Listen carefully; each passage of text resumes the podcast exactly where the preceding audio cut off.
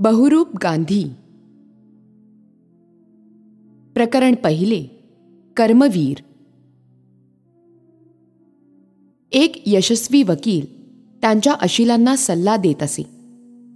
तुमचा वेळ आणि पैसा कोर्टाच्या खटल्यांमध्ये वाया घालवू नका. तुमची भांडणं कोर्टाबाहेर मिटवा. त्यांना मोकळा वेळ मिळाला की ते हिंदू मुस्लिम ख्रिश्चन पारसी बौद्ध धर्माविषयीची पुस्तकं वाचत.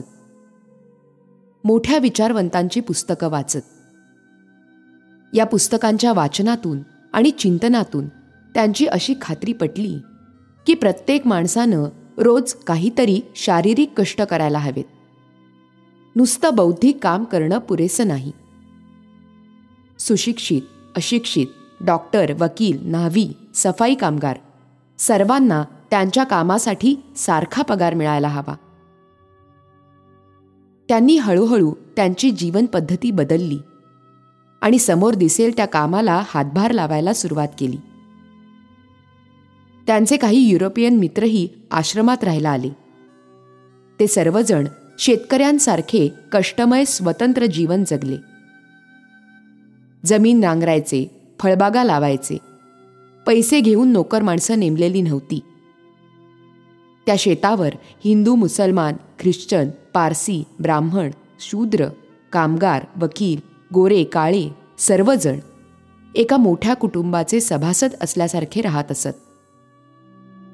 सर्वांची जेवायची जागा एकच होती आणि तिथे ते सामायिक जेवणघरात सर्वांसाठी केलेलं एकाच प्रकारचं जेवण जेवत.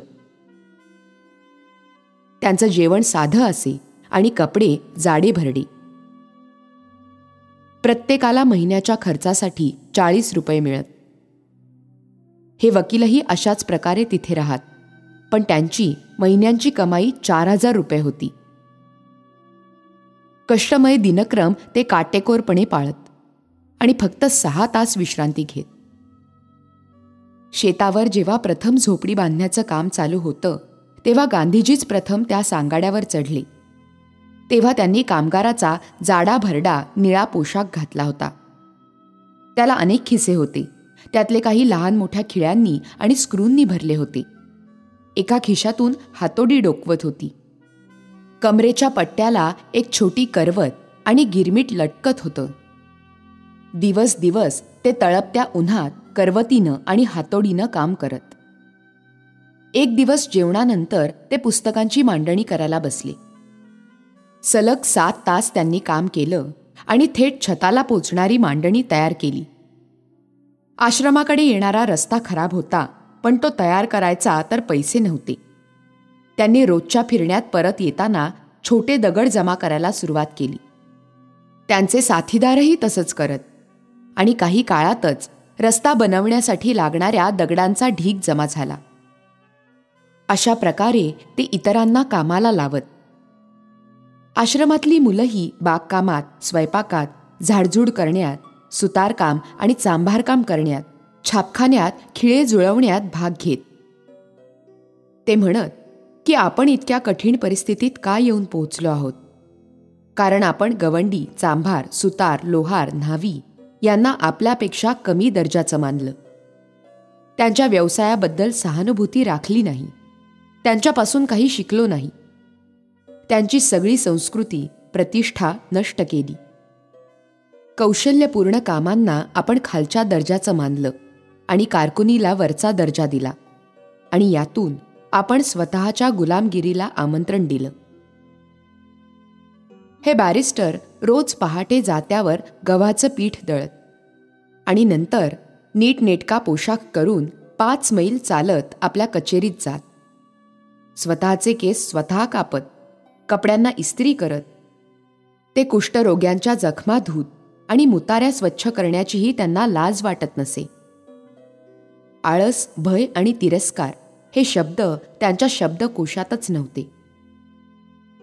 ते त्यांच्या वृत्तपत्रांसाठी लेख लिहित स्वतःच टंकलेखन करत. स्वतःच्या छापकान्यात त्याचे खिळे जुळवत आणि गरज पडली तर स्वतः हातानं छपाई यंत्र फिरवून मदत करत. पुस्तकांची बांधणी करण्याची कला त्यांना चांगली अवगत होती. त्यांचे सृजनशील हात स्फूर्तिदायक संपादकीय लिहित पत्र लिहित आणि तेच हात चरख्यावर सूत कातत. हातमागावर कापड विणत नवनवीन पदार्थ तयार करत शिवणकाम करत फळांची झाडं वाढवत भाज्या काढत आणि हेच हात जमीन खोदण्यात विहिरीतून पाणी काढण्यात लाकूड तोडण्यात आणि गाडीतून जड माल उतरवून घेण्यातही मागे नसत. तुरुंगात असताना त्यांना कठीण कोरडी जमीन कुदळीनं खोदावी लागे किंवा घोंगडीचे फाटलेले तुकडे नऊ नऊ तास शिवावे लागत. जेव्हा ते थकून जात तेव्हा ते देवाची प्रार्थना करत की मला अधिक शक्ती दे. आपल्याला दिलेलं कोणतंही काम करायला आपण कमी पडू. ही कल्पनाच त्यांना सहन होत नसे. त्यांच्या अगदी तरुण वयात ते अनेकदा चाळीस चाळीस मैल चालत जाऊन दुकानातून सामान खरेदी करत कारण तेच दुकान सर्वात जवळ असे. एकदा ते एका दिवसात पंचावन्न मैल चालले. रुग्ण वाहून नेणारा स्वयंसेवक म्हणून त्यांनी एकदा जखमी सैनिकाला सलग तीस ते चाळीस मैल वाहून नेलं. वयाच्या अठ्ठ्याहत्तराव्या वर्षीही अनेक आठवडे ते रोज अठरा तास काम करत. कधीकधी तर हे कामाचे तास एकवीस होत. त्या वयात ते कोणतेही शारीरिक कष्ट करू शकत नसत पण ते सूतकताई करत आणि रोज सकाळी थंडीतही दवानं भिजलेल्या खेडेगावात सडकेवरून अनवाणी तीन ते चार मैल चालत जात. त्यांच्या कामावरच्या या लोकविलक्षण श्रद्धेबद्दल आणि क्षमतेबद्दल. दक्षिण आफ्रिकेतल्या त्यांच्या सहकाऱ्यांनी त्यांना कर्मवीर ही पदवी दिली होती. कर्मवीर मोहनदास करमचंद गांधींचा जन्म दोन ऑक्टोबर अठराशे एकोणसत्तर या वर्षी झाला.